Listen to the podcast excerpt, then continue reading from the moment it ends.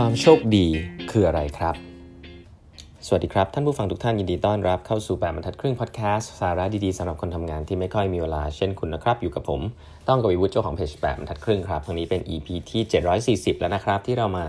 พูดคุยกันนะครับ วันนี้นะฮะ จะขอเล่าหนังสือต่อนะครับ Beyond Entrepreneurship 2.0 นะฮะอันนี้ยาวๆไปนะฮะมีบทหนึ่งนะครับเขียนเกี่ยวกับเรื่องของความโชคดีฮะของความโชคดีนะครับ ซึ่ง อยากจะชวนทุกๆท่านลองคิดดูนะครับว่าความโชคดีคืออะไรนะครับเวลาเราบอกว่าคนคนหนึ่งโชคดีเนี่ยมันมีส่วนประกอบอะไรบ้างนะครับผมว่ามันมีความโชคดีในแบบหนึ่งซึ่งมันเป็นเพียวลักนะครับก็คือแบบโชคดีจริงๆครับก็คืออาจจะเป็นอาจจะอยู่ในแบบซื้อลอตเตอรี่ถูกหวยอะไรอย่างเงี้ยครับอันนั้นก็เป็นไปได้ครับอันนั้นคือเรื่องของความโชคดีเนาะแต่ในชีวิตของคนเราอะครับเวลาเราพูดถึงความโชคดีคนที่โชคดีเนี่ยมันมีมากกว่าแค่ถูกรางวัลเนาะมันยังมีเรื่องของ วันโอกาสที่เข้ามาในชีวิตที่ดีนะครับบางคนส่วนใหญ่จะบอกว่ามีคนช่วยเหลือสนับสนุนอุปถัมภ์ที่ดีอะไรแบบนี้ ซึ่งพวกนี้ก็เป็นเรื่องของโชคชะตาจริง ๆ หรือเปล่านะฮะทีนี้ หนังสือเล่มนี้จริง ๆ เขียนบทหนึ่งสั้นๆนะครับ เกี่ยวกับเรื่องของของเรื่องของโชคชะตานะครับเรื่องของอความโชคดีไว้น่าสนใจนะครับเเขาบอกว่าจริง ๆ แล้วเนี่ยเรื่องของความโชคดีกับเรื่องของ innovation เนี่ยมันเป็นเรื่องที่คล้ายๆกันครับเรื่องของนวัตกรรม แล้วเวลาเราพูดถึงเรื่องความโชคดีเนี่ยเเขาบอกว่าคนที่ส่วนใหญ่ที่บอกว่าโชคดีเนี่ยเบื้องหลังเนี่ยมันมีอะไรที่น่าสนใจคือเรื่องของการพัฒนาตัวเองอยู่เยอะพอสมควรนะครับไม่มีน้อยมากนะครับ คนที่บอกว่าตัวเองหรือว่ามีคนว่าโชคดีเนี่ยเขาจะยืนนั่งเฉยๆทีนี้หนังสือเล่มนี้เนี่ยเขียนไว้น่าสนใจนะครับเขาบอกว่าเคยมีดีเบตนะครับในห้องของ Business School ที่หนึ่งที่น่าสนใจเขาบอกว่า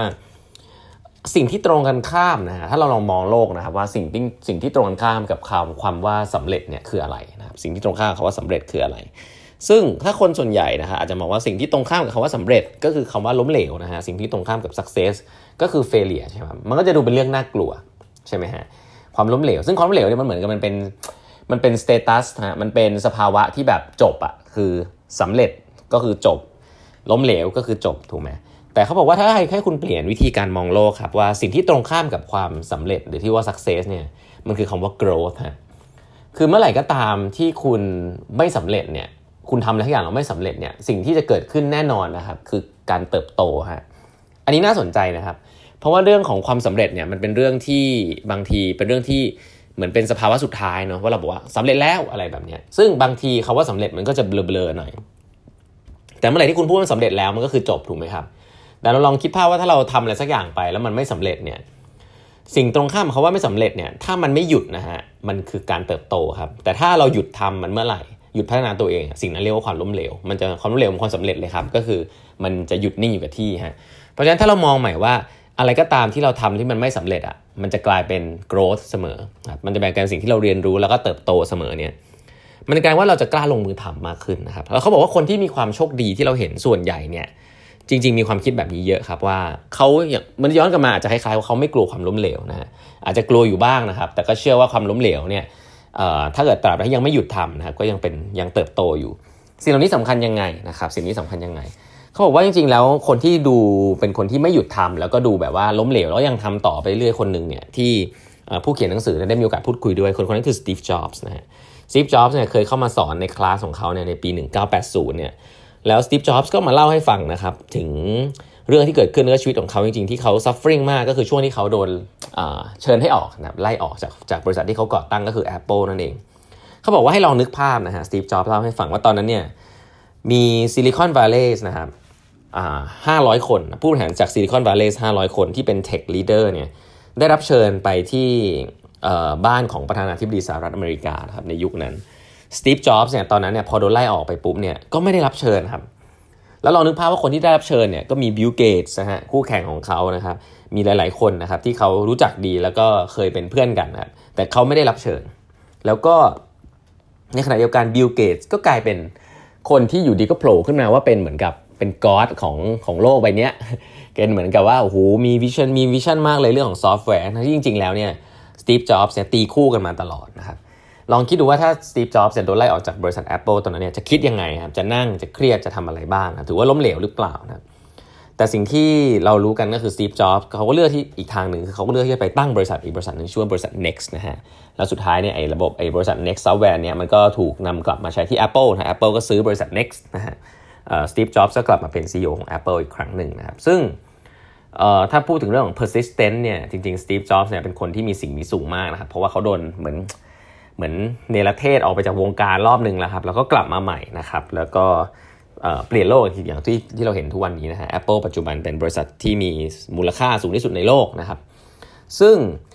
จะเรียกว่าโชคดีหรือเปล่านะครับ จริงๆแล้วหลาย ๆ ครั้งเราก็จะบอกว่าโชคดีคืออะไรนะครับเขาบอกว่าการจะ define ว่าโชคดีในหลายครั้งเราจะมองว่ามันเป็นเรื่องที่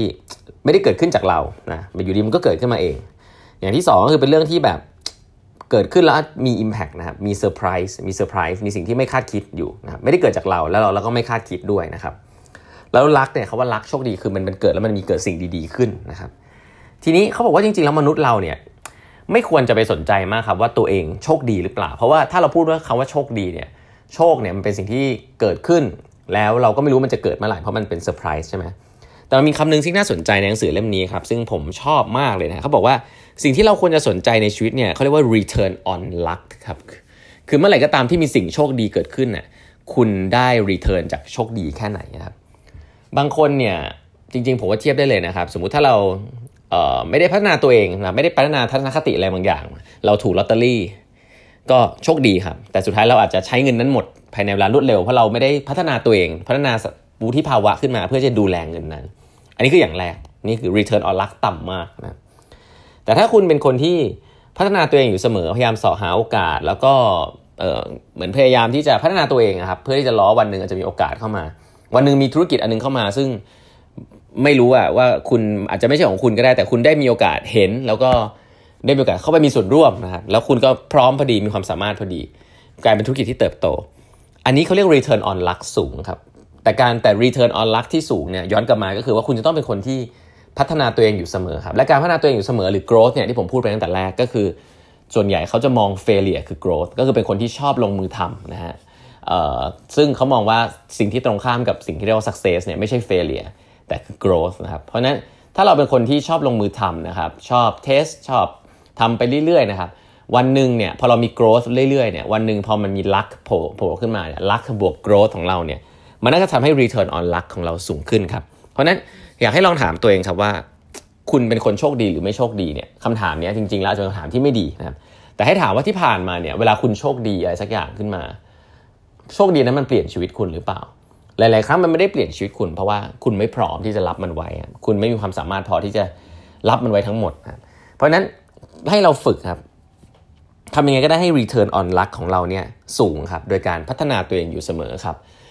ผมชอบอันหนึ่งนะฮะเขาบอกว่า luck เนี่ยจริงๆ แล้วส่วนใหญ่มันคือ opportunity meets กับ capability นะฮะคือเมื่อไหร่ก็ตามที่มันมีเขาเรียก opportunity meet กับ readiness นะครับมีคนเยอะมากที่มี luck เข้ามา โชคดีเข้ามา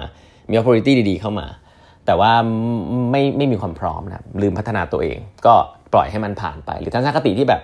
มีโชคดีเข้ามาเท่าไหร่ก็ไม่กล้าคว้าไว้ เพราะว่ากลัวว่าคว้าไว้แล้วเดี๋ยวมันจะล้มเหลวอะไรแบบเนี้ย